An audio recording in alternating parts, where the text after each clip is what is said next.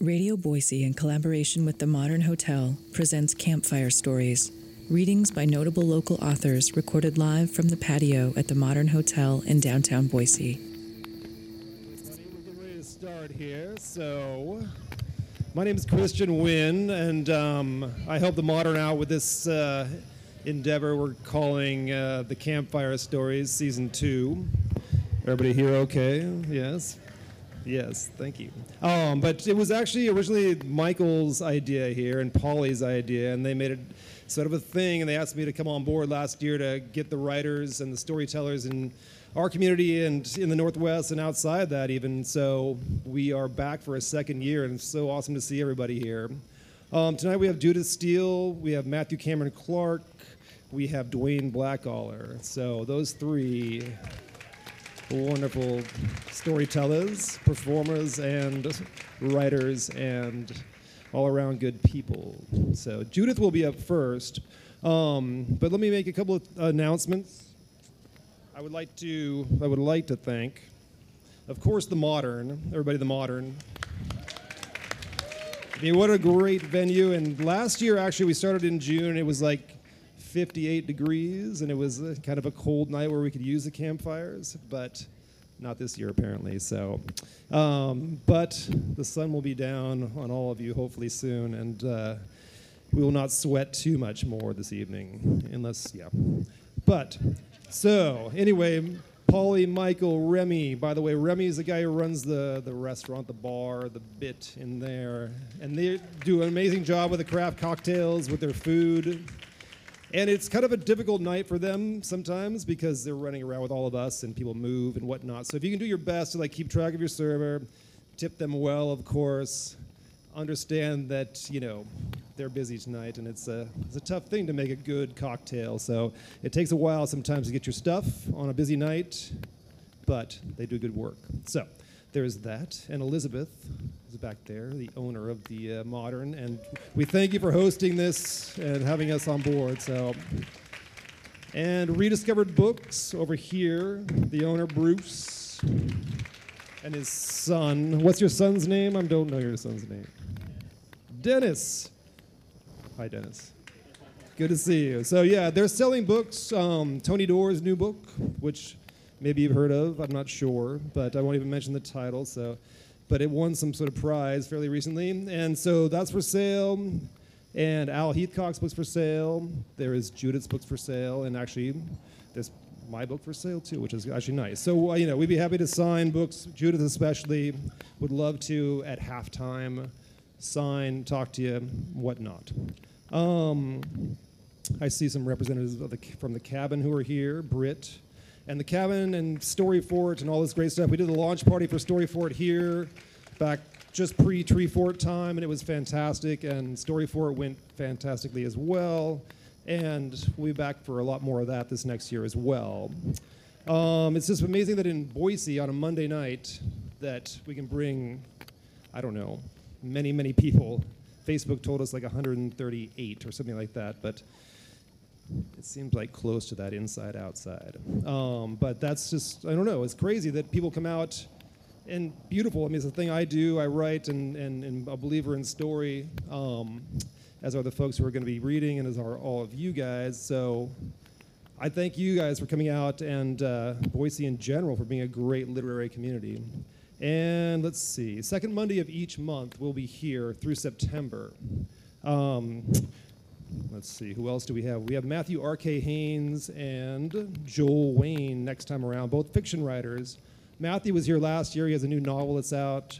Joel just won a giant prize from the Chattahoochee Review. Um, and so they'll be here a month from now, and we'll give you more announcements about that soon. So I will be mostly quiet, though I will tell you a little bit about Judith.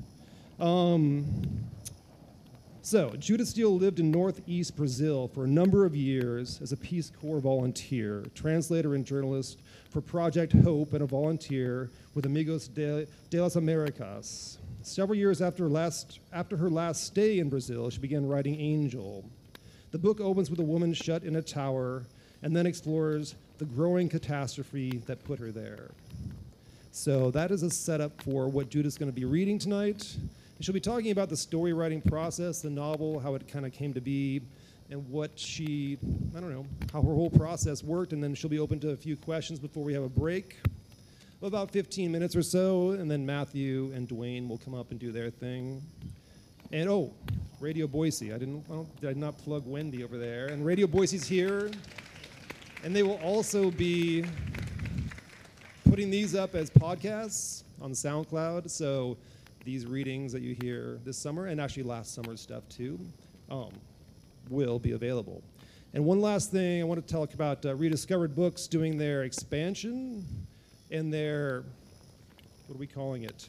Oh, it's the Indiegogo stuff. That's right. So, by the way, you can contribute a bit to their campaign as they begin, I don't know, a whole new chapter in their bookstore's life. They moved downtown a few years ago, and it's been a great entity to have there on 8th Street. And now, if you know the Lux space right on Idaho Street, they're knocking out the wall and expanding into that space, so they'll actually have two front doors basically, and have a lot more events down there and bring bigger riders in, et cetera, et cetera. So, if you can support them, do. And here we go, Judith Steele.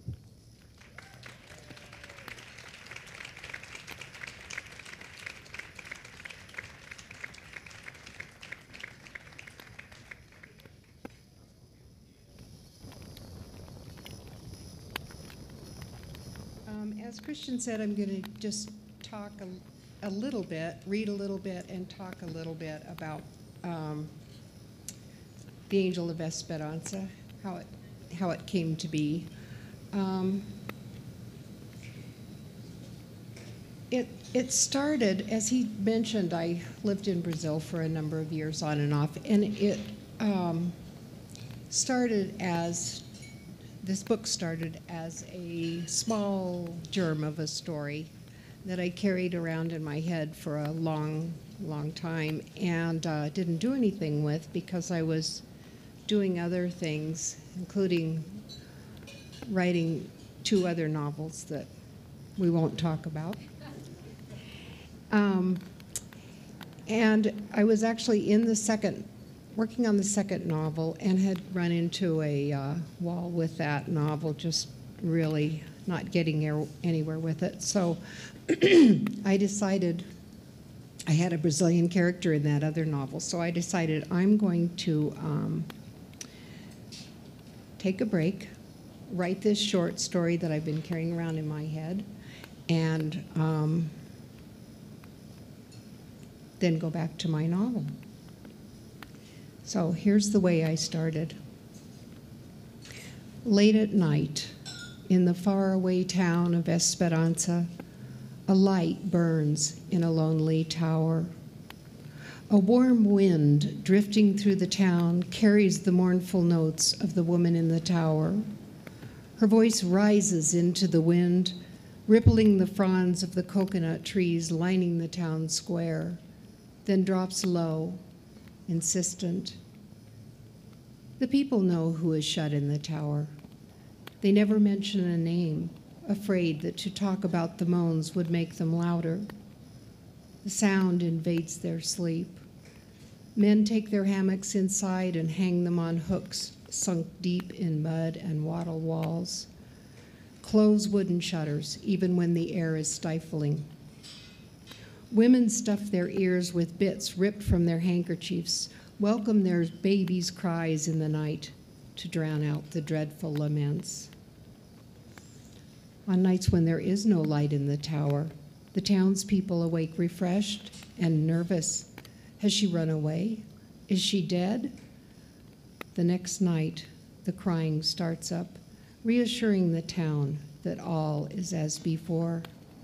They will not sleep their master will have no rest. He will come to his factory with his hair wild and his suit rumpled. He will stare at them with burning eyes and work them half to death or not at all.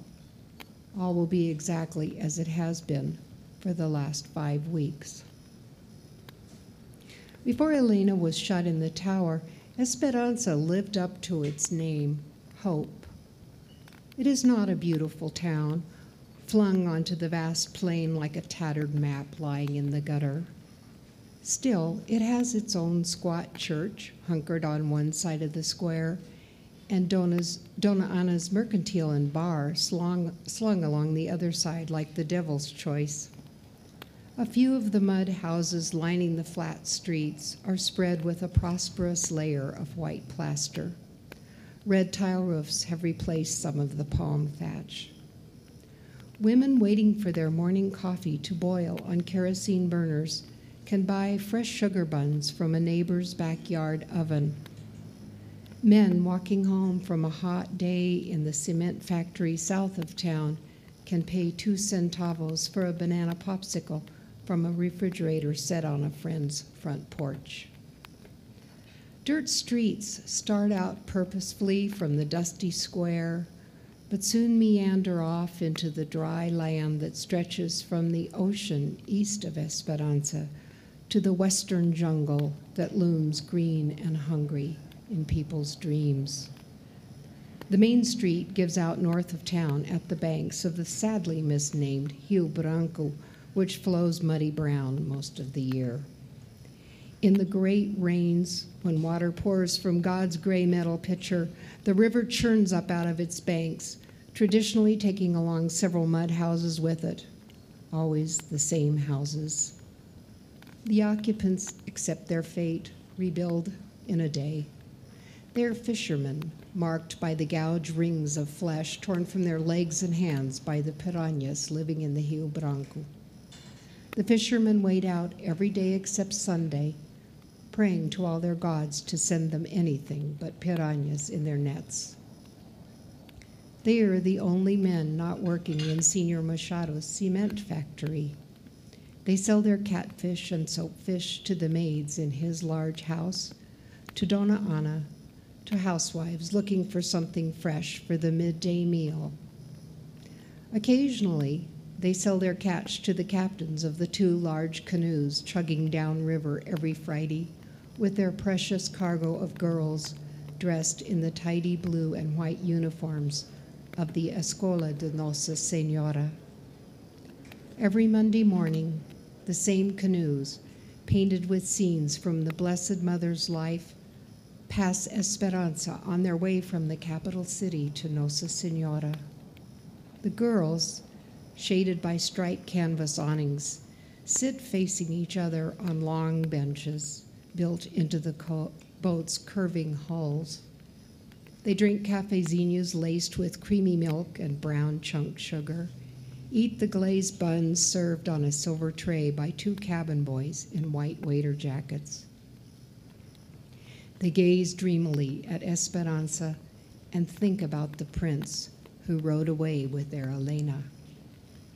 The canoes sway through the water, urged on by their pulsing engines the girls ride without concern out of their mother's arms and pretty villas in the dirty capital city to the pristine rooms and courtyards of the school where they learn penmanship, needlework, piano and voice, how to set a tea table, and how to mount a horse.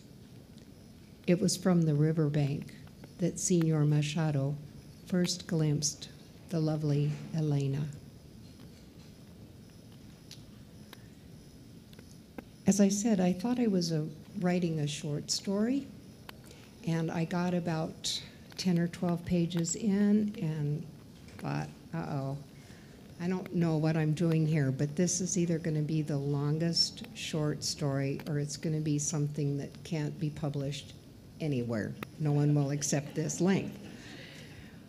But I, the only thing I knew to do, because I didn't want to stop writing it, um, was to keep writing. And that's what I did. Um, so, Helena and Senor Machado, Roberto, married. They had a son, Luis. And when Luis is six, a, a tutor is hired, uh, Senor Tomas is hired from the capital to come to the small town of Esperanza and to live with them um, and to teach uh, Luis, their son. And Helena, besides saying, this is what I'm, how I'm going to have my son educated, also makes another decision.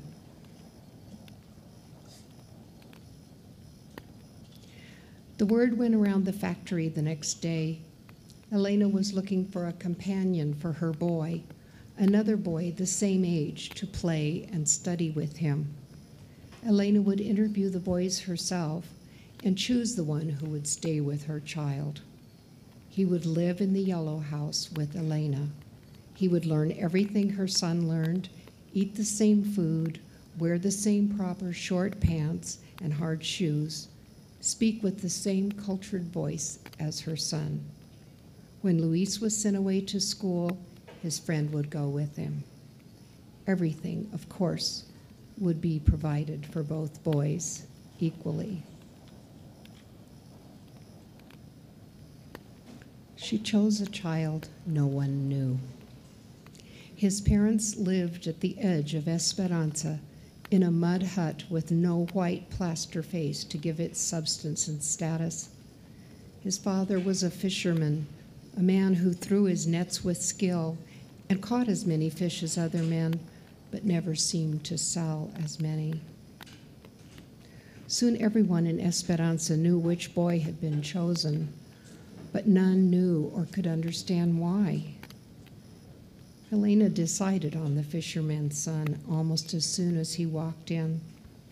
He was smaller than her own son, but had a natural grace that she found surprising in a boy born of a fisherman. As he stood before her, not speaking and head bowed shyly, she said, Look at me, please, in a quiet voice. When he didn't move, she reached over cupped his chin in her hand, and lifted up his face. For one moment, he looked directly at her with eyes as dark and mature as a man's. Then he looked down, long black lashes hiding his astonishing eyes, and she took her hand away from his face. This little boy, although she couldn't say why, showed a determination that tugged at her. She was attracted and fascinated by the flash of force in that one look. She chose him. so now I have gotten to the point where um, when I started off with three main characters, this is, I can control this, this will work. I can talk about Elena and Roberto and their son. This is going to work. No, now I have two more characters moving into the house, and they have their own ideas about how things are going to go and what's going to happen now. the, the story was rapidly taking on a life of its own, and I really felt like I was just scrambling to keep up. Um, I kept writing, and I kept writing, and I tried to just write each short chapter until it was as finished as it could be for that moment, hoping each time that when I finished that chapter, I would know how the next one started. And I knew this is not the way you write novels. I, it was working, but it wasn't going to continue to work because you don't do it this way. I'd, I'd read lots of um, advice and um, memoirs and things like that from other writers who were pu- published novelists, and I knew how they worked.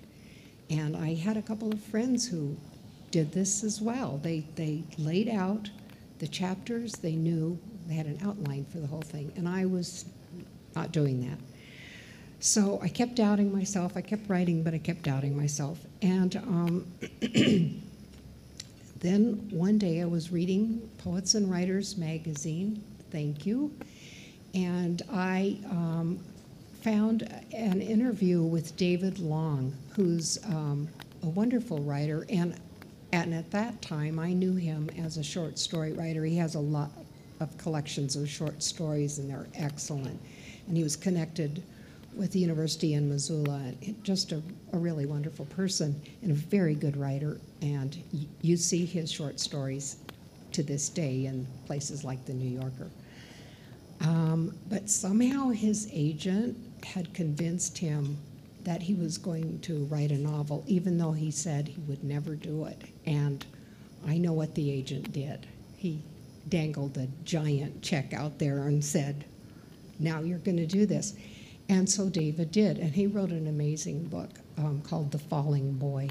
And he has written several more novels now. Um, but in this, in this uh, interview, he talked about the difference between writing a short story and writing a novel. And he said, writing a novel is like walking through the woods at night with a flashlight. You can only see out to the edge of the light, and you just hope it doesn't go out. And I just, it was so, I was just filled with relief that at least one other person was doing what I was doing, which was stumbling through the woods at night, trying to figure out where I was going with this. So that that kept me going, and David became my mentor. He doesn't know this, but thank you, David. Um, and then, about the time I got comfortable with that, something else happened, and uh, these these things happen. Characters do what they're going to do, and they can startle you at times. Um, and Roberto decided um, Elena was taking painting lessons from Tomas, the tutor, and he decided Roberto decided he wanted Helena to go to the plantation that his family owned, which was deeper into the interior, a sugarcane plantation that his family had had uh, since the time of slavery. And he, he wanted her to go there to see portraits um, that he had, that they had in this ancestral home of his, of his ancestors, and to study those because he wants her to paint a painting of him with his two boys, Luis and Jose.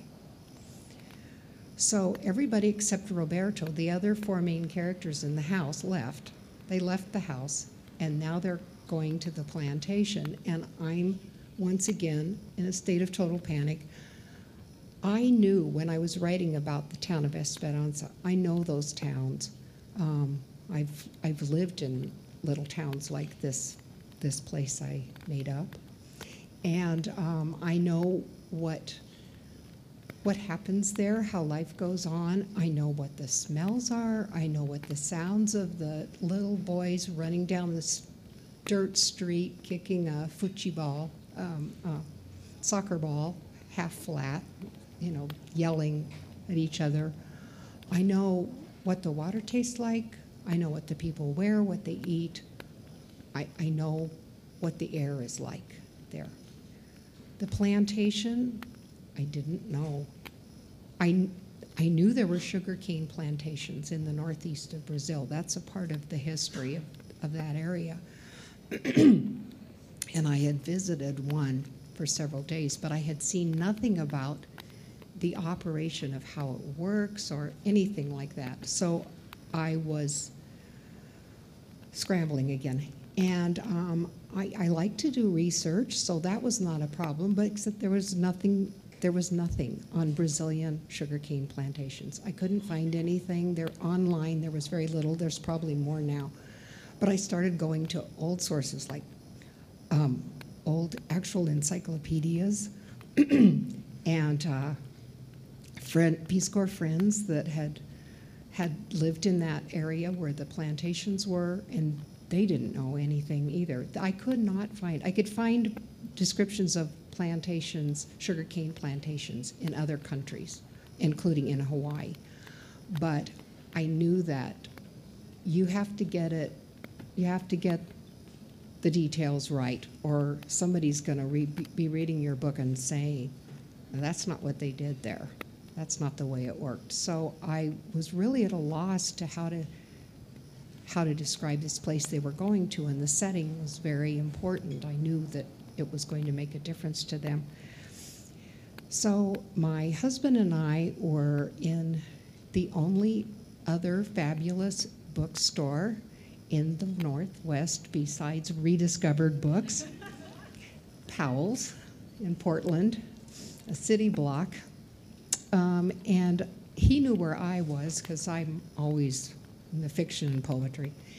And he was over in the gardening room, which is a different room, and found a book in the gardening room for some reason.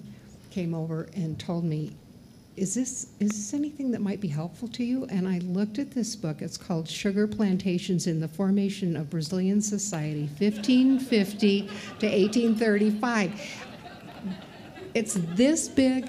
It's the most boring book I have ever, ever read. You do not, I think probably this was somebody's thesis and he had two extra copies printed and one of them, you know, somebody ditched at Powell's. And why they put it in the gardening section? Anyway, but I read the whole thing. It had everything I needed, just as far as how the how the plantations in Brazil actually worked. Um, so I had I had my setting, and then I could move my family to that setting. And so the, the four of them, Roberto came out once in a while, but Helena and Tomas and the two boys are staying out there for weeks.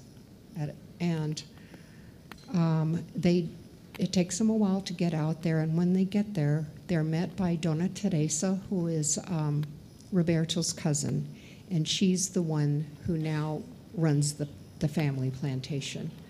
The, the men are gone. It's way past the time of slavery, but there still are workers there. Um, and she's living there with Sibella, who is her young granddaughter. So they go inside. The boys go running off to play with Sibella, who's they both fall in love with immediately. This cute little girl. And Tomas and Elena start walking through the big house with the idea of looking for a portrait for her to start working on.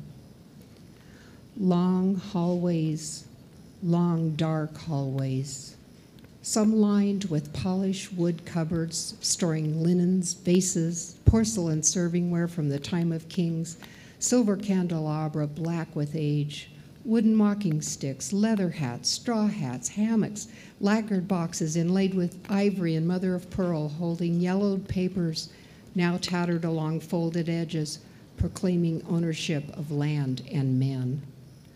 Narrow Moorish rugs, used to wrap heavy chairs and bedsteads, shipped over from the ancestral house three centuries before, carpeted the hallways.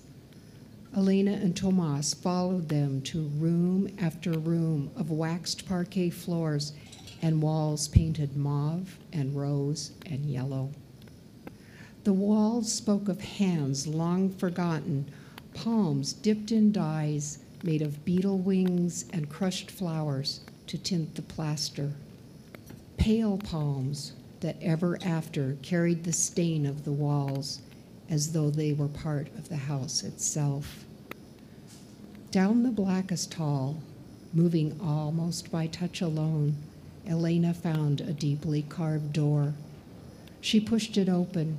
It gave with a groan, as though forgotten, revealing a small room painted fading crimson and smelling of old roses. But it gleamed inside with candles freshly lit, votive offerings in red beaded glass lining a narrow, hinged altar pushed against the back wall. The altar, which climbed the wall almost to the smoky ceiling, was the only object in the room. Elena approached it, made the sign of the cross, and saw that the Virgin Mary, despite her holy robes, was sitting on a high shelf in the center panel of the gold leaf triptych. Her legs hung over the edge of the shelf, her feet bare, as though she had come to the altar in exhaustion, seeking refuge. In her arms, she held the baby Jesus, but her gaze was directed not at her own child, but downward to a small painting below her of another perfect baby in a coffin. His eyes, and it was unmistakably a male child, were closed Each dark eyelash brushed the lower lid like a lost prayer. So Elena is drawn into this life of the plantation, uh, its richness, its seasons. The, the rainy season comes and goes, the, all the traditions that go with this, this particular place. Um, and she's also drawn into Dona Teresa's loving embrace, which she needs badly. But Elena, at the same time, is haunted by the altar room. Elena woke, bound in damp sheets. She was alone. She was not alone. The drums were with her. This time she would not resist, would let the hollow vibrations lead her to whatever lay down the narrow hall. Black surrounded her. She did not see. She followed rhythm and something else voices, pure and high, chanting ancient hymns of sorrow. Elena was pulled along the hallway as the drumming swelled, became wings thrumming in a small space, beating heavy air. Her white nightgown gave off no light. Her small bare feet did not feel carpet. Only her hands responded, fists clenched at her side, knuckles brushing soft plaster. She passed one doorframe, two, three, four, all closed stoppered up against the sound. She moved by instinct of bone and muscle, no thought of crying out, moved toward the frantic wings, the calling voices, and found, by memory alone, the frame of the deeply carved door. She almost fell into the altar room. Her fingers, expecting solid wood, touched only air. She stumbled once, recovered, and stood still, the drumming was all around her like dark dancers pounding swollen bare soles on the hollow floor. The singing, a high lamentation, came from above. Elena raised her eyes and thought she saw a face peering down at her, some scurrying movement up there, a break in the drumming pattern. Suddenly, Elena was afraid. She backed up to the wall, fingers searching for the door frame, felt a hand over her hand a mouth at her ear. Don't startle her.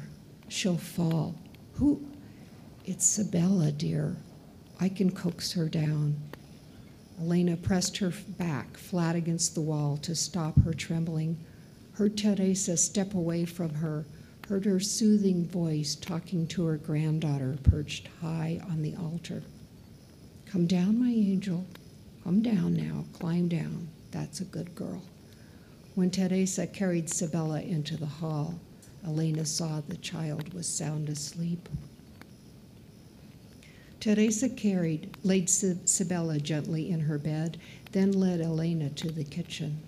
She poured sweetened milk from a can into a battered kettle, stirred in coffee from the evening meal. I always find her in the altar room, Teresa said.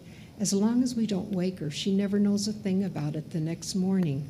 She'll be a little tired, that's all. She handed Elena a large cup of white coffee, poured another for herself, sat at the table beside Elena, and looked carefully at her face. You need to sleep now, too. Elena heard the dark wings, felt them pulsing in her veins. What was the drumming? Just Sibella, dear, banging on that poor altar to some rhythm only she can hear. Think sometimes I should take out the altar, give the child a rest, but I worry what the gods would do. And the voices, Elena asked. Teresa looked at Elena, then away. Teresa? You'll have to know the story then. If you heard the music, you'll have to hear the story of Celia. That's where we're going to stop. Thank you. Thank you. Thanks, Judith. Thank you. Thank you. I'd love like a few questions to get asked. If you guys want to throw some questions about uh, place, that notion of like having to know perhaps like what you're writing or where you're writing about before you can know what you're writing about. That was really intriguing. That whole bit of research that was just fortuitous that it fell into your hands from uh, the garden room at Powell's. But Yes. anyway, yeah, you guys can Powell's completely Arts. ask questions for the next like five, eight minutes, and then we'll have a break, and then Matthew and Dwayne will be up. yes. So was the plantation at uh, Brazil different than others, maybe? You know, how they ran the plantation? Oh.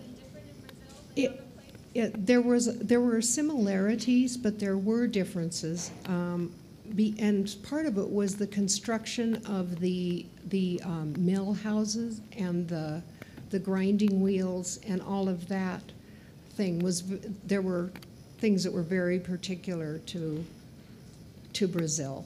Um, some places that I found they used mules to to do the grinding. They and uh, and here they they used slaves, and um, they had uh, the women were the ones that fed the cane into the into the mills, into the grinding stones. Um, and so the one fact that I, the one thing that I saw in this entire book that was unbelievable, and I said, I have to do something with this.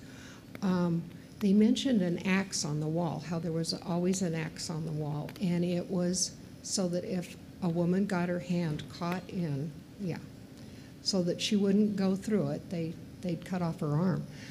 So there, you know, there were these things that I found that were very particular, and the drawings of how the how that worked, and then the, the drawings of the what the men did was cook the sugar, and um, that's there's a chapter about that in the in the book as well. Roberto takes the two boys to see that, which is not done at at this plantation anymore. Um, they just ship their sugar cane down downriver now, but it's still sitting there, and he remembers it from when he was a child. So, thank you. That was a good question. Appreciate that. Anything else? Just to to make a mention of what Christian was saying. Um, I was in a writing group when I was when I started this and was bringing in chapters and. Um, one of the women in the writing group, another another writer, said to me, and it was when I started in on the plantation. She said, "You know, your settings are like another character. That's what you need to think of them as." Um, and that really gave me uh, uh, an encouragement and really a, a way to make sure that I described those as well as I could, because they it definitely they affect the characters. The characters change at the plantation. Yes.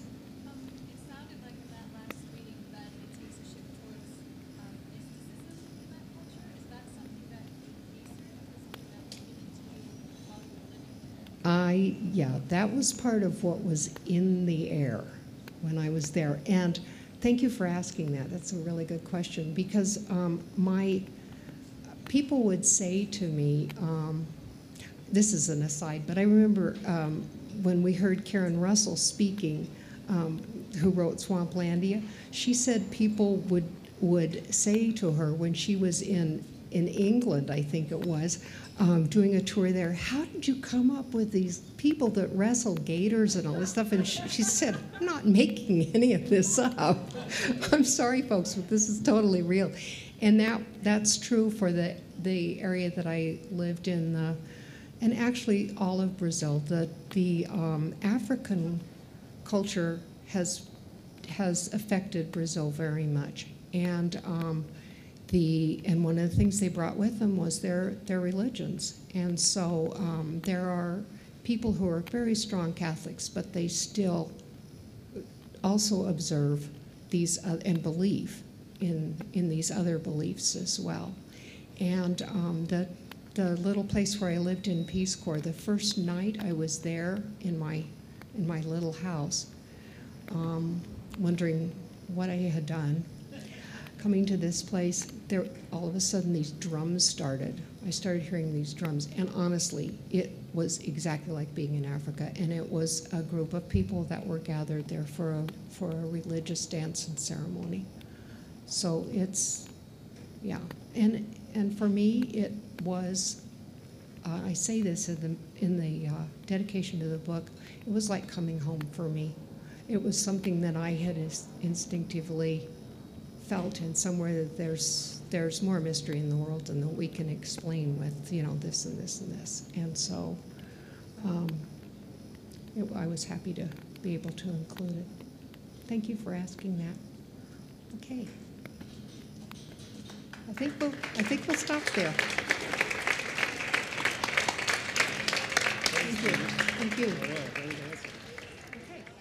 Okay, everybody. So the second half of Campfire Stories 2015 is ready to go. So we have uh, Matthew Cameron Clark and Dwayne Blackaller, two of the Bedrock Fellows at the Boise Community Theater. Oh my God! I said community, Boise Community Radio, Boise Contemporary Community people. No, BCT. Sorry about that. Contemporary. These guys are very contemporary. I mean, look at him. I know.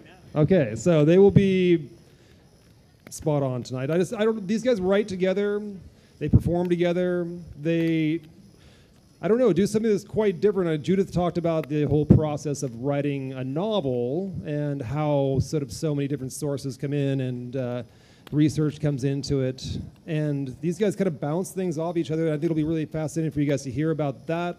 They're going to perform slash read slash talk about that as well as the three i believe you guys have written together. So you guys are more informed about what you do than i am so i'll not say too much more but i want to put a little plug in for a big plug in for the cabin and their summer writing camps. Once again yes so um, yes, we teach the children how to do this stuff and you know become future modern customers. You know on, on Monday nights. Um, but no, yeah, we, we start with like fourth, fifth, sixth graders, seventh, eighth, ninth graders, all the way up through high school, and we actually offer some adult workshops too. So, what's that?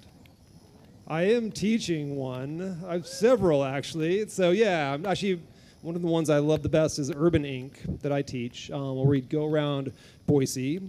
We sometimes get down this way to the skate park and whatnot, though these days it could be a little shakier than it was a couple years ago. But we get down to write like about the gritty sort of like I don't know the characters, the the the setting, the, the the smells and sights and sounds of the city um, with seventh, eighth, and ninth graders who you know this kind of gives them this liberating you know sort of feeling of actually going into the city in the first place and then writing about it. So for me, that's one of my very favorites. We do we do the cabin writers. We write or we teach them how to write short plays. Heidi Cray, right here. Actually, you teach those. So anyway, it's a really great program, and you know, tell your friends with children and or your children and or sign your own kids up and anyway it's going right now through august and without further ado i will be quiet and let these guys do their thing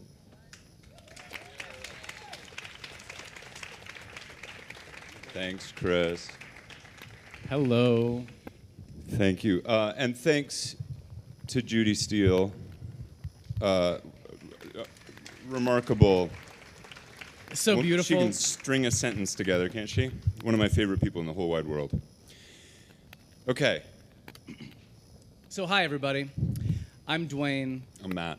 and uh, and we write plays together these days, and it's a very. We'll talk about that process a little in a little bit, I guess. But um, I, I first want to say thank you very much for being here. It feels very weird. I just drove in from McCall, Idaho, about an hour and a half ago, and I'm going to drive back immediately after this uh, to work in an amazing playwrights festival called Seven Devils Playwrights Festival. If you haven't heard of it, you should. Uh, Conference.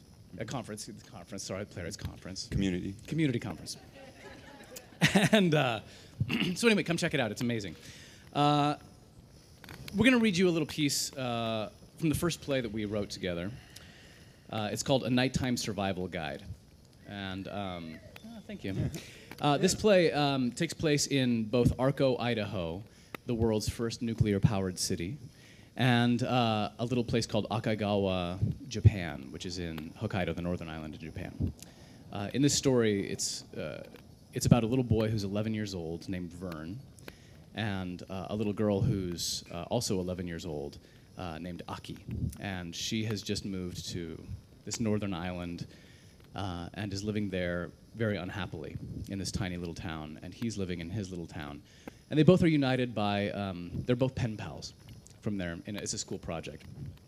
And they're united by a shared mystery, which is where are our fathers, right? His father, uh, we learn eventually, is a smoke jumper and is out on a is out fighting a fire, I guess.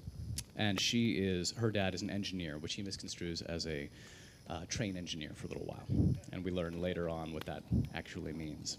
So they're both missing their fathers and living in these tiny little towns and uh, writing each other letters and then eventually making phone calls to one another until their parents get really mad at the phone bill, and uh, and now they're um, communicating via computer and tablet uh, one final note about this is Vern's fear of the dark. Yes. And at this point in the story, they've already faced the first manifestation of their shared fear, a, a creature called a kappa, um, who they teach, or they, they learn that if you make the kappa bow, the, the power that is in the water in the dish in his head spills out. And you feed him a cucumber and he goes away. These are based on Japanese, traditional Japanese folk tales. Uh, which Coincidentally, that's why a cucumber sushi roll is called a kappa roll. It's true. True story. But we moved on See, now. Judith, we did our research too.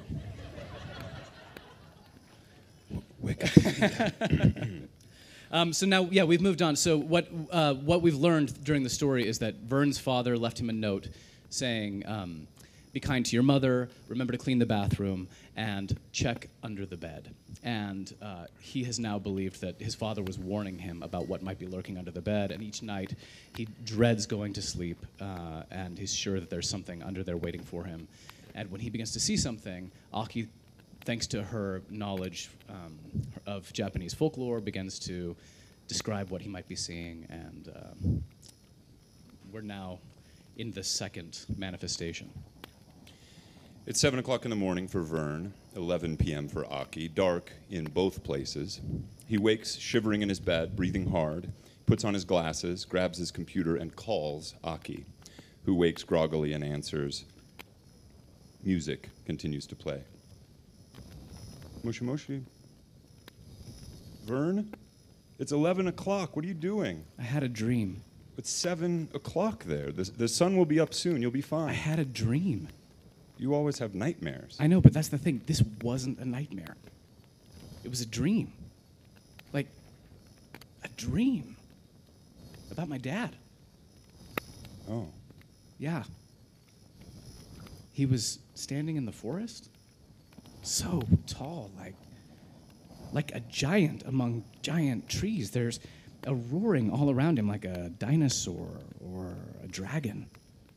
He's leading his team, giving commands. They're all together. They're digging. His team, they're digging lines and clearing brush, working to starve the monster, working so hard. They're all sweating in their armor, sweating in the heat, but their sweat turns to steam and their breath is like a band of horns blowing as they charge. It's so loud. The roaring and the horns and the digging and the steam, they shouldn't be able to hear him. They shouldn't be able to know what to do to work together. It's too loud. And he isn't shouting. It's so loud, but he isn't shouting. Yet they hear him, they understand him. He's singing.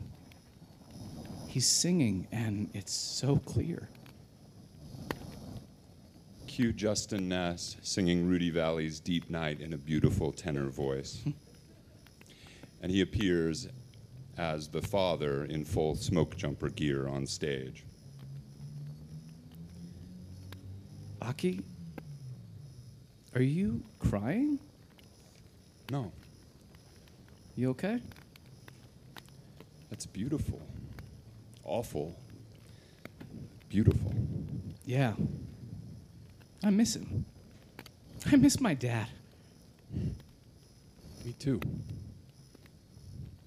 Time passes, the sun rises and sets. 11 more days until the solstice. 15 hours of darkness all in one night. It's coming, Aki, fast. Don't be scared. But I am scared. I can't help it. Something bad's about to happen. Don't get carried away, Vern. A rhythmic thumping of a wooden staff. The lights flicker. Aki, do you hear that? Can you hear that? No, what is it? Something's here. In the house. Vern? In the bathroom. It's in the bathroom! Vern, what is it? What do you see? Shh. Vern! Shh. There is something in my bathroom. I can hear it. It's big. Don't panic. Is it hairy? Is it red?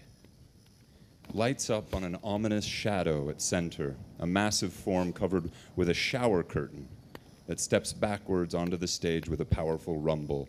Vern is frozen with fear. Is it hairy? Is it red? Can you see its tongue? We see the arms of the monster. It holds a long wooden staff. Yes! Yes! Yes! Pop, the lights go out. Aki and Vern are disconnected. Monster sounds in the darkness footsteps, whispers, breath. It is turning. Vern scrambles to get his flashlight. He clicks it on and it immediately flickers and dies. The lights flicker to reveal the Akaname facing downstage. Vern stands facing the creature. Hi. The Akaname licks his lips. Vern bows slightly. The Akaname growls and doesn't bow back. Then it unfurls the, the full length of its tongue, which extends all the way to a small pile on the floor. It wraps the end of its tongue around the end of his staff and begins to mop the bathroom floor. Vern retreats to the darkness of his bedroom. The Akaname continues to mop and turns up stage in the flickering light until lights out on the monster at center, lights up on Vern and Aki in their rooms, chatting again. What happened? I don't know. The power went out. It was there all night, Aki. A giant monster. It was red and hairy, and its tongue was like. I know, I know, ah. I know. I talked to my grandfather. I know what it is. I, I tried bowing to it. It didn't even care. Of course it didn't, Vern. It's an Akaname, a filth licker. It'll be back. Why? What does it want? We're out of cucumbers. It's a filth licker, Vern. The Akaname doesn't care for cucumbers. It's only hungry for one thing. People? No. Dirty bathrooms. The muck and mildew in neglected bathrooms is its favorite treat. It can't resist. That's disgusting. I'm gonna barf. It's your bathroom. So what do I do? What do you do? You clean your bathroom. Of course. Page one of the nighttime survival guide. My dad's note. Be kind to your mother. Clean the bathroom. Check under the. Clean the bathroom. My dad is so smart. You should have listened. But it's not too late. You've got to get in there and clean that bathroom, or it will keep coming back. Be careful. The saliva of the Akaname is poison. Poisonous. It's okay. Just protect yourself. Use the daylight, Vern. It'll be back tonight. That bathroom has to be spotless. Music as Vern walks to center. The silhouettes appear with the tools he needs as he arms himself for battle rubber boots, rubber gloves, a hat, a toilet brush slash sword, a spray bottle, and swimming goggles with a bandana over his nose and mouth. The narrator says, and for the first time since his father left, Vern cleaned the bathroom. That night, just as Aki had predicted, the hungry monster returned. We see the shadow of the Akaname center. Vern scrambles to scrub the last bit of floor, then stands facing the monster, confident. He clicks the light switch, and the monster is revealed in its comic entirety. Hey, guess who cleaned the bathroom? The Akaname picks up his gigantic tongue and leaves, chased by Vern and his spray bottle. Vern triumphantly returns to his room, laughing and shouting, a celebration.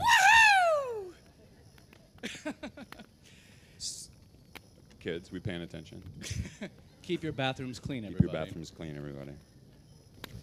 That's the Akaname. So, um, uh, from a nighttime survival guide. Thank you.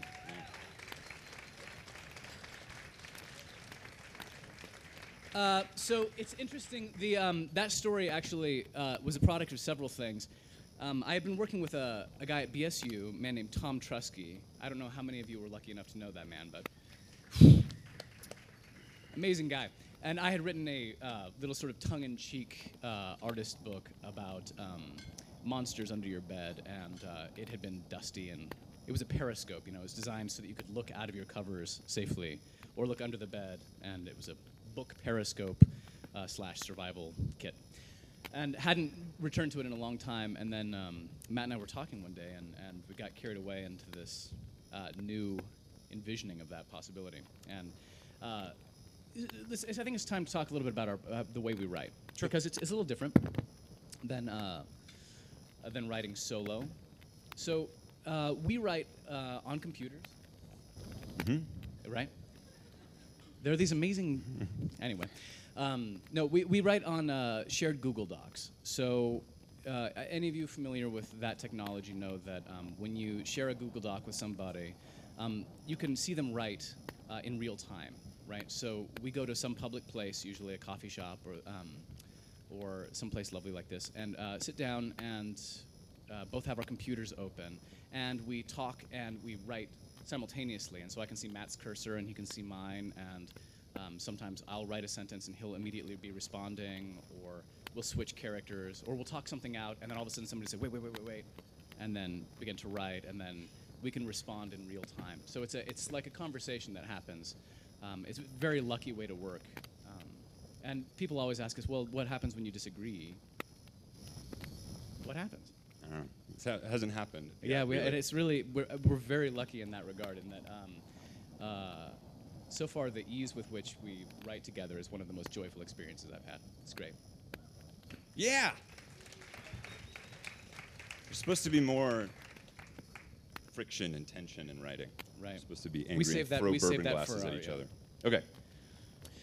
Uh, so then uh, we, after uh, Nighttime Survival Guide, we wanted to go in a very different direction, try something different. We wrote um, a play set uh, in a in a rustic uh, artist's retreat in the Sawtooth Mountains of Idaho, um, a place that would feel like the 1930s or 1940s, but it uh, is set actually in the future in a in a time and place where there are people that are automata. They are um, robots. There are people that are created to live in this uh, world, um, and you don't really know that at the beginning of the play, but you learn pretty quickly um, that uh, Stanley, the caretaker of the Longhouse, uh, played by Stitch Marker, um, is an automaton. Uh, and we're going to read uh, a scene. We're going to actually flip roles, because why not? Um, and I'm gonna, we're gonna read this story um, about this. So this character Sydney shows up at the Longhouse, having been commissioned to make some new uh, photographs. And Edgar, who's the uh, in the family that owns the Longhouse, has sort of fled his family for some unknown reason, and they're both trying to be in this special place in the Sawtooth Mountains by themselves, but they're both there at the same time, and there's a fair amount of tension about that. Um, and they're fighting about, you know, control of the space. Right. All sorts of things, including uh, what we'll hear about shortly, is that uh, Sydney doesn't trust Stanley, the family automaton. Um, she uh, has a thing against created people. There's something wrong with your clicker. What?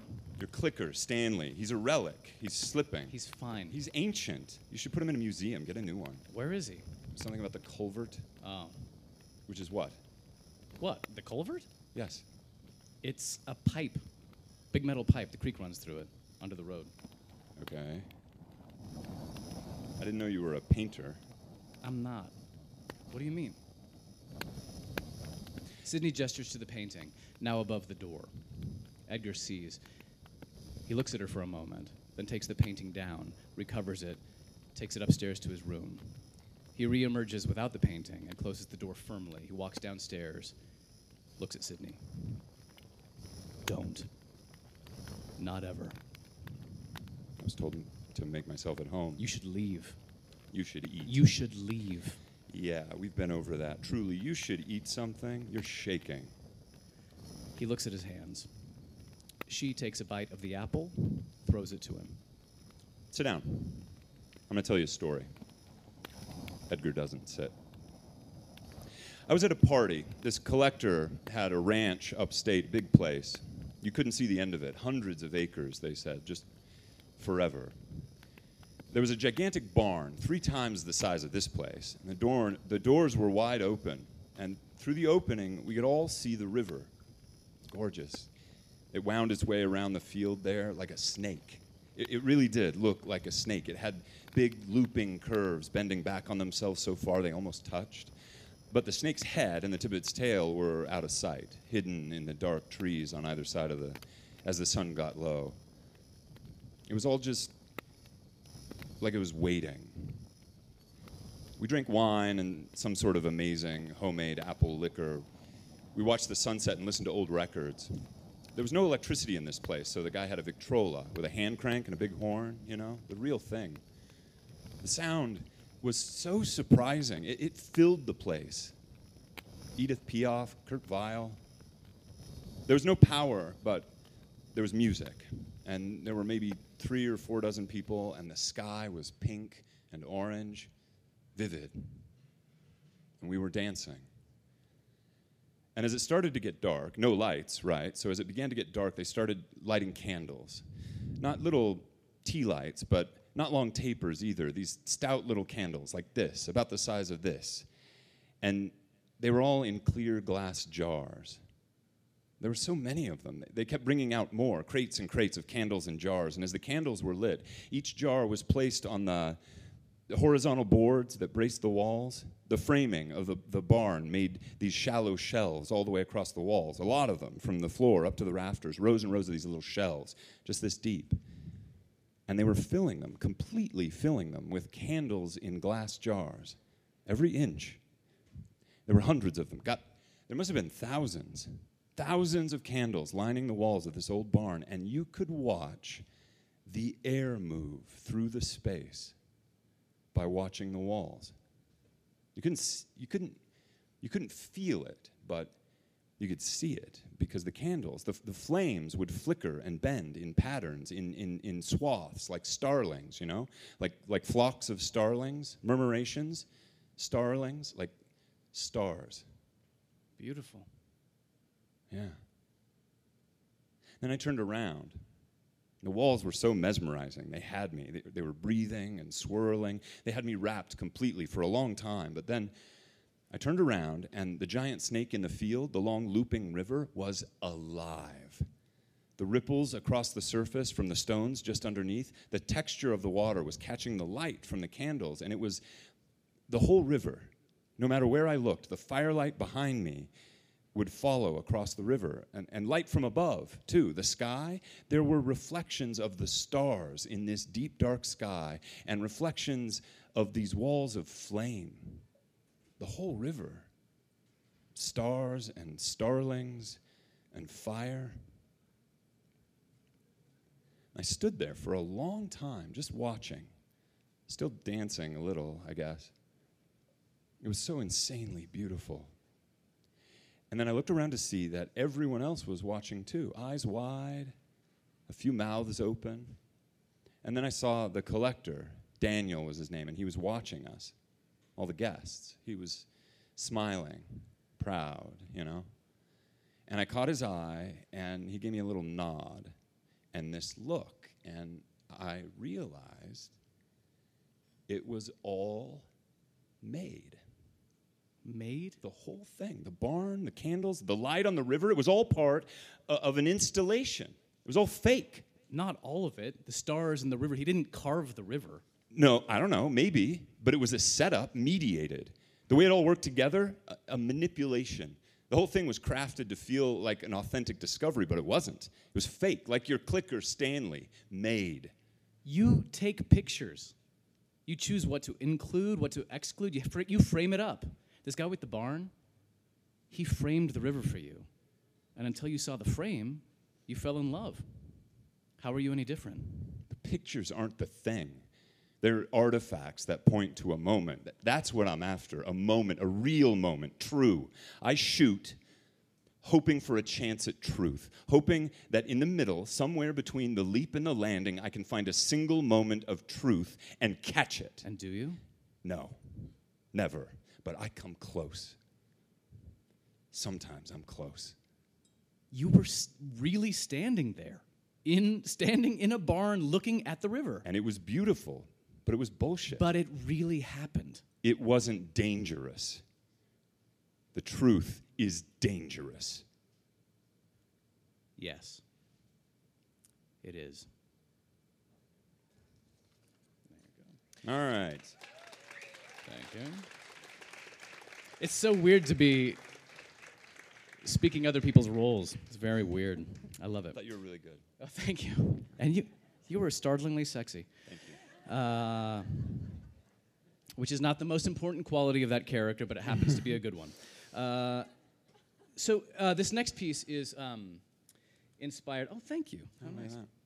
Uh, this next piece uh, is later in the play, and um, Stanley, the family caretaker, who happens to be an artificial person, uh, is talking with Sydney, who clearly has shown no interest in him uh, or, or any real kindness during the course of the play at this point. And he's talking to them about, uh, he will talk to them about the brothers, the two brothers who now own the longhouse. Um, there's sort of an enigma to her. What, Edgar, to whom she has a strong attraction, but she's not sure why, and uh, Oliver, to whom um, he's the, reason she's in the longhouse. He's commissioned the work, and so he's sort of a, an enigma too. I'll be reading Stanley, the robot, and uh, Matt will once again reprise the role of Sydney, the photographer. Breakfast is ready. Red flannel hash. So you're a nanny. A caretaker, quite literally, taking care of the longhouse, our family, our guests. Huh. It's quite a place. It's quite a family. yes, it is. Okay, so tell me, Eddie and Ollie, what is it? They're fighting over the dregs of the Durney fortune. Oh, that's fight. That fight's over. Ollie won. So Eddie and Ollie are different animals, different animals on different paths. what does that mean? Different animals. Empathy and audacity. There was a night, almost 30 years ago now, we were camping at Ardith Lake, right in the heart of the wilderness, two days' walk from any road. The boys were still young, teenagers, but just. It was twilight, and Eddie was fishing, casting a fly onto glassy water. You should see it. Ardith Lake, the reflected ridge of rocky spires. They call it the cathedral, and all around, soft green turf dotted with wildflowers. So perfect it looks planned. A narrow strip of sandy beach, but not a single mosquito. So the sun had set and the light was waning, and the stars. Oh, already you could see them tumbling out neck, neck and crop. Have you What? seen them? The stars? Not here, not yet. You will. When the sky fades away, you can see the heavens. So, in the final moments of light, the last of the last, Eddie was fishing, stretching the day, stealing a few more casts, his line whispering through the dark over and over. Then, plunk, a hollow splash. He'd caught something. A trout? No. It was tangled in the shallows, flopping gently in the water, quivering and a tiny sound so small, the smallest sound. A bat. A little black bat, scarcely bigger than a hummingbird struggling to breathe. So Eddie took off his cap and scooped it out of the water. It was so fragile, drenched and shivering, wet fur, panting. A little mammal one wing twisted hopelessly by the line, the other. Have you seen their little fingers? Grasping. And the hook. It had swallowed the fly mid-air before being yanked into the frigid water. The hook was set, and it was deep. There was blood. So The bat was dying, and there was Eddie on his knees, holding it in his hat, speaking so softly I could barely hear, I'm sorry. I'm sorry. And there was Ollie, crouched at his shoulder, watching, eyes bright. They looked at each other, then Ollie took a rock, a heavy chunk of granite, from the ground and offered it to Eddie. There was nothing else to be done.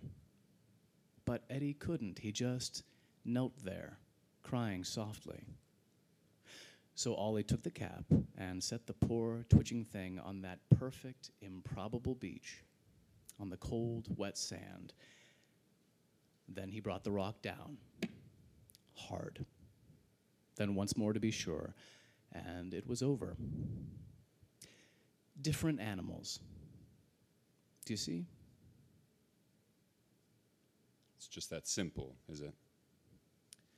That piece is uh, is uh, inspired by an actual experience, of course. I, I don't know if any of you have ever experienced that fly fishing and catching a bat. It's apparently not all that uncommon, though it was startling for me and the guy I was with. Very, very startling. And Um, startling for the bat, it's unfortunately very startling for the bat. most of all. Uh, so that's the Uncanny Valley, um, which, of course, uh, thank you. Thank you. Uh, which, of course, the name, of course, is inspired by the uh, phenomenon of um, the the feeling that you get, the feeling of revulsion that occurs as something becomes more and more human-looking. As you make something look more and more human, we like it more and more and more until it reaches a certain point. Then all of a sudden, those feelings turn to revulsion. Uh, the phrase was coined in the 1970s by uh, a Japanese roboticist, um, and it's now applied to a lot of things, including animation and uh, design in a lot of ways. There's an uncanny valley that uh, when something looks too human but not quite, people get really uneasy. And so it's a, it's a play in large part about um, that valley between ourselves and where we find revulsion for one another and uh, what does it mean actually to be a human being to each other. So anyway, there's that, that piece. This next one is, is, a, And is then we went in equally deep. another very different direction. um, and this last fall, uh, wrote a play uh, called Narwhal, Unicorn of the Sea, uh, that is set in a submarine called the DSV Lugubrious, captained by a man named Barnabas Kroc. Um, and uh, our heroine, Diana, uh, Diana Richter, um, is uh, in search of the elusive uh, mating ritual of the majestic narwhal. under the polar ice caps. It's a rollicking adventure. Uh, it's very serious literary work. Lights up. The captain is asleep in his wheelchair. Oxley asleep in a hammock. Diana, above Oxley, also in a hammock. Oxley and Kroc are snoring. Uh, I guess I'm Diana. Yeah. Diana is awake, sitting up. November 6th, 2:02 a.m. My first night aboard the deep sea vessel Lugubrious. I am surrounded by darkness as we speed through the deep water, bound for Greenland. I don't think the whole in order to overcome your fear you have to face it head on thing is really working for me. My fear of depths just seems more justified now, sealed in a creaky, handmade submarine. A sudden groaning sound. What was that? Oxley, are you awake? I heard something. I need to keep my wits about me, or I'll be lost at sea just like my grandfather. What am I doing? Research. That's what I'm doing. I'm a scientist, and the pursuit of new scientific knowledge is my purpose in life. The captain is a bit prickly, but he was quick to agree to the mission. We were underway the moment the Horning Hollow was mentioned. Why? Who is Barnabas Kroc, really? And why are the Swedes following us? Do they know Kroc? Do they know I'm aboard? They've already ruined my life by taking all my funding with their perfect grant applications. Impeccable monsters. Why does Kroc hate them? I have so many questions. Wait, who's driving? Then, out of the darkness, Diana. Diana, are you asleep? Oxley, is that you? Hmm. It's not Oxley. Captain Kroc? No, it's not the captain. Who's there? Who are you? Come see for yourself. She climbs down from her, from her hammock, stepping on Oxley and Kroc, who grumble and murmur in their sleep. Where are you? I can't see you. That's because I'm not inside. Not inside, then you're. Outside. yes. Outside the submarine. Come and see. This is impossible. This is a nightmare. I must be dreaming. Diana tiptoes to the porthole and looks out into the dark sea. Outside the window is a brilliantly colored mantis shrimp. Can you see me? I can't see anything except endless, deep, dark water and. Odontodactylus scalaris, What? Where? a, a mantis shrimp. Oh, yes. That's me. But, but that doesn't make any sense. We're thousands of miles from the natural habitat of tropical crustaceans. This water is too deep and far too cold for a mantis shrimp. Tell me about it. I'm freezing. I am losing my mind. I'm seeing things. This is very weird. Yes. Yes, it is. But why are you here? Uh, Why are you talking to me? Because, Diana, I am your spirit guide. I'm, I'm, I'm sorry, you're my what? Your spirit guide. Oh, okay, I'm really sorry. I'm, but I'm having a hard time understanding you. Spirit guide. Spirit guide. Spirit guide. Oh, you're my spirit guide. Yes, that's what I said. Spirit guide. Now, let's get down to business. You must listen very carefully. I have come to you in this form to teach you three important lessons. Three important lessons. Yes. Okay, I'll play along. What are they? I'm not going to just tell you. Oh, but you said You had to learn these lessons for yourself. you said you were going to teach me. It's just how these things work. It's, it's all very mysterious. So, Okay, I'll give you a hint. Are you ready? yes. Are you sure? Yes. Are you listening? Yes. Good, because I'm only going to say this once. Everything you need to know, you can learn from the mantis shrimp. That's it? That's it. Everything I need to know. Everything. But Gotta go. Bye. wait. I'll be back. When? When you least expect it. Lights fade. Um, and so. Thank you. Uh huh. Yep. When we did our research about the mantis shrimp, we discovered that in fact their mandibles are shaped in a way that um, a lateral lisp is the only actual way that they could speak.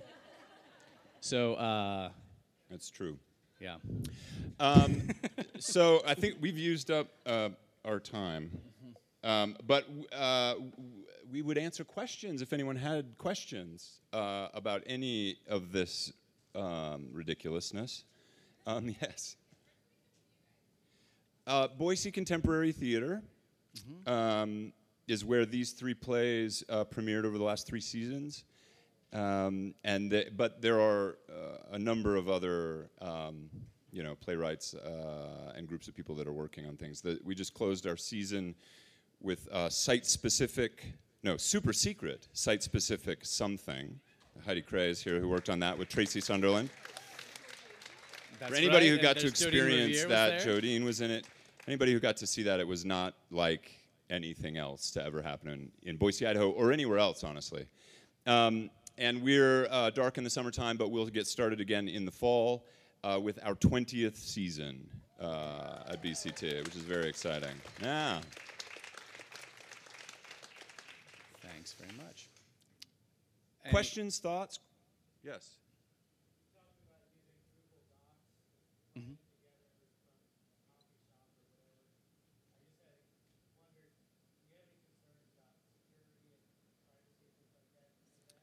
That's a really good question. Do we have any concerns about privacy or? Uh, the- yeah, the question. The question was, do we have any concerns about privacy using Google Docs, writing in a coffee shop, you know, on uh, other people's uh, Wi-Fi, that sort of thing? Well, you will notice there's been a, a, a, a slew of movies about uh, synthetic humans lately. And they all happened after our play was produced. so they've been hanging out at the Crux too, Hollywood. Yeah. I would be honored if someone thought our work was worth stealing. Yeah. So it's, it's honestly not something that we've uh, that we've been too concerned with yet. No. Uh, it's good. It's good. Writing in public is good because there's that touch of potential embarrassment that al- that creates an editorial layer that might not otherwise be there. It's good. And inevitably, Matt and I will be talking very passionately. You know, working our way into the sex scene in the Uncanny Valley was exciting in the public place. And then we wrote it down. Any other questions? yeah. Back to like Judith's like emphasis on uh, setting. Uh-huh. See, when you're writing plays, you Yeah. mostly dialogue. But I noticed for sure in the Uncanny Valley, especially, you had a lot of very, I don't know, setting-oriented runs Yeah. of dialogue. So how do you manage that? So the question's about setting and how setting plays a role in writing something the way that it does uh, for Judy's book so uh, beautifully. Um, we're yeah, we're very specific about setting, and and um, two of the three plays that we've done together uh, are set at least in part in Idaho. The Uncanny Valley is set in the Sawtooth Mountains. Um, and that we've we spend a lot of time there. We take these kids over here backpacking in the Sawtooths every uh, summer, and it's a really special. We know we're, we know and are related to them, so it's okay. Um, and uh, we we spend a lot of time there, and it's a bit it's like a it's a special place for us, and we wanted to. Um, uh, we, in fact, we did a lot of the writing of the play um, while walking those trails up there, and so it's it's sort of like uh, w- what Judy was talking about. You spend that time in that place, and you it's in you in a different way. You don't have to go look up the details of the setting. We know, you know, uh, those views and those trails, um, but then we try to find some circumstance set of circumstances that we don't know at all, and put them in that place and see how they unfold. Um, and it, I think it gives us a layer of, of comfort, maybe of familiarity, because you're inventing something else that you and you don't know what it's going to be until until you get there. And so um, Idaho's been has played a role, and and then. Uh, this piece is set, you know, off the coast of Maine and, off, and Greenland, and it was mostly because I wanted to do a Maine dialect as the captain. and, really. and I was fascinated about what a play in a submarine would look like. But part of the honestly, part of the uh, part of the work of, of a playwright is to find out um, how is the location applying pressure to the scene in some way, right? It should. It, it, a lot of plays are about whose turf is it and um, who has the advantage in what situation, and how does the setting apply pressure uh, to what's happening in the room. And so the Sawtooths and the submarine and um, the distance between Arco and Akagawa were all things that uh, came to play into play. I think. Yeah, we- good, good question. Thank you. yeah.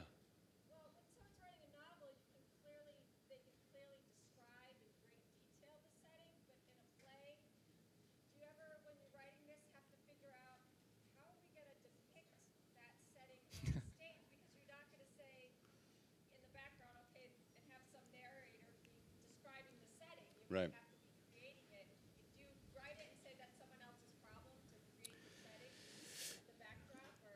Uh, to, to some degree, I mean that's one of the advantages we have as, as playwrights is that we get to invent something and then the job's not done, right? It's we hand it over to other artists who then envision it one more time, uh, and that's a, and we have we're very lucky to work with incredible designers and artists in their own right who help bring that stuff to life. But you know we qu- we work on things like you know these mountain this mountain range was playing a very important role in our show and you can't show the sawtooths on stage in any way that is really um, satisfying. And so of course we made the windows they look out to see the sawtooths on the audience side right? And so um, a lot of time you know so we rely on the actors then to see them and uh, to sort of use them to imagine them for us as the audience. And, that, and that's an advantage that we have is that, uh, honestly, for me, thank goodness, I'm, because I'm not as good a writer as Judy, and, and Matt's almost, but not quite.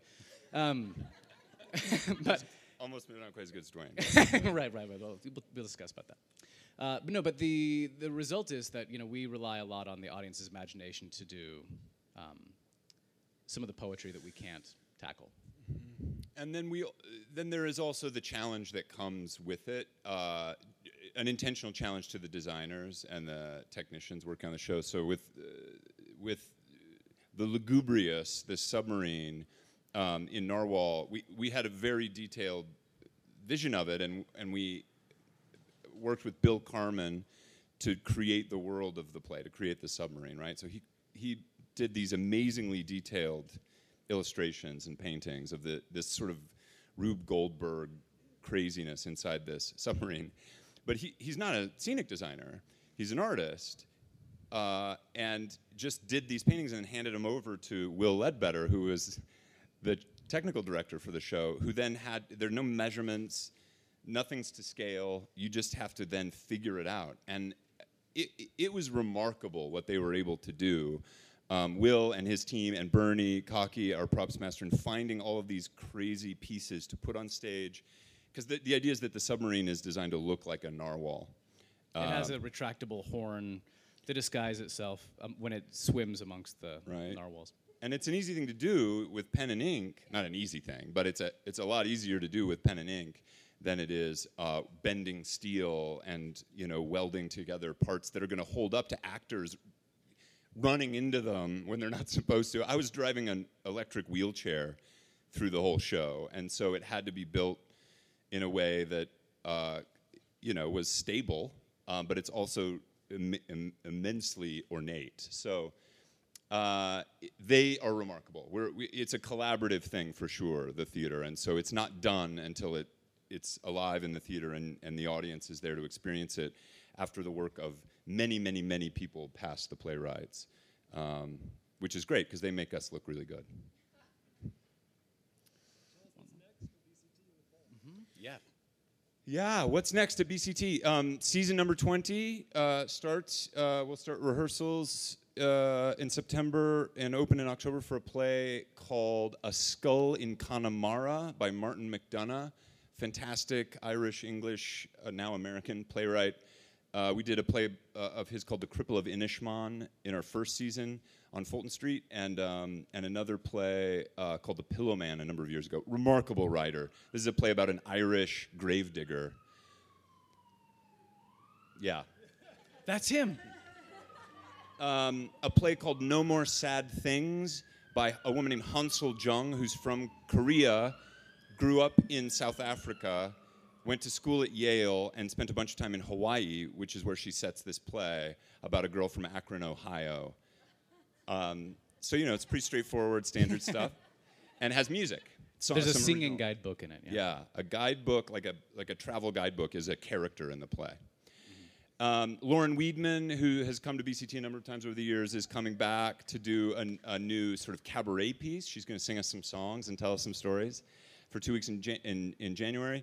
Um, a play called Constellations um, that ran on Broadway this year with uh, Ruth Wilson, who was nominated for a Tony Award, and Jake Gyllenhaal. Amazing, smart, smart, smart, beautiful love story about multiverse theory.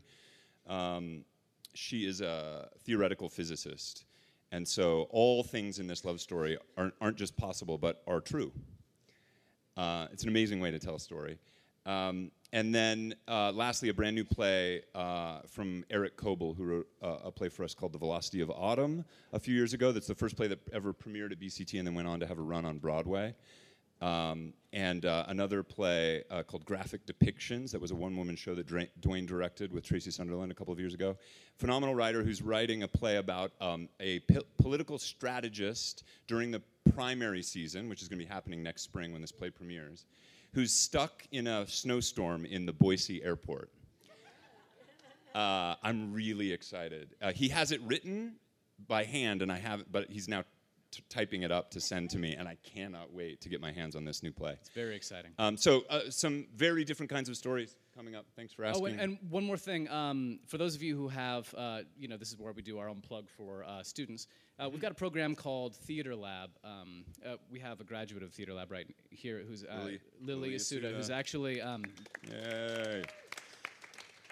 who is now uh, gone on to work on uh, screenwriting and is an amazing, an amazing young writer.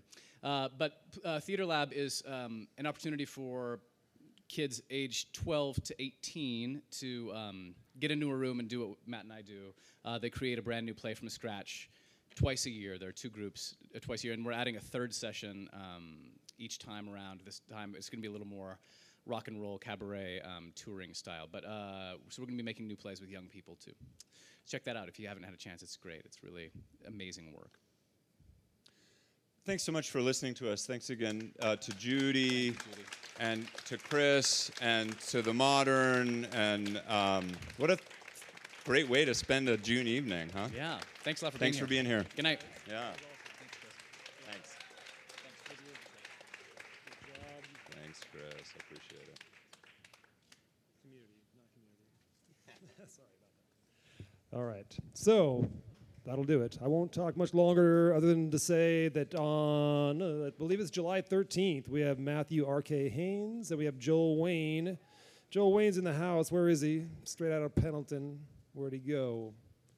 Well, he was here. He'll be reading fiction next week or next month, and so will Matthew R.K. Haynes, and we'll be here on the patio, and it may be even hotter next one, next time around, but let's hope not. So anyway, thanks so much for showing up, everybody. And as I've said before, Remy and everybody in the back of the house, tell the kitchen guys, thanks so much, and take care of those guys. It's not easy to take care of all of us. And yeah, more stories to come.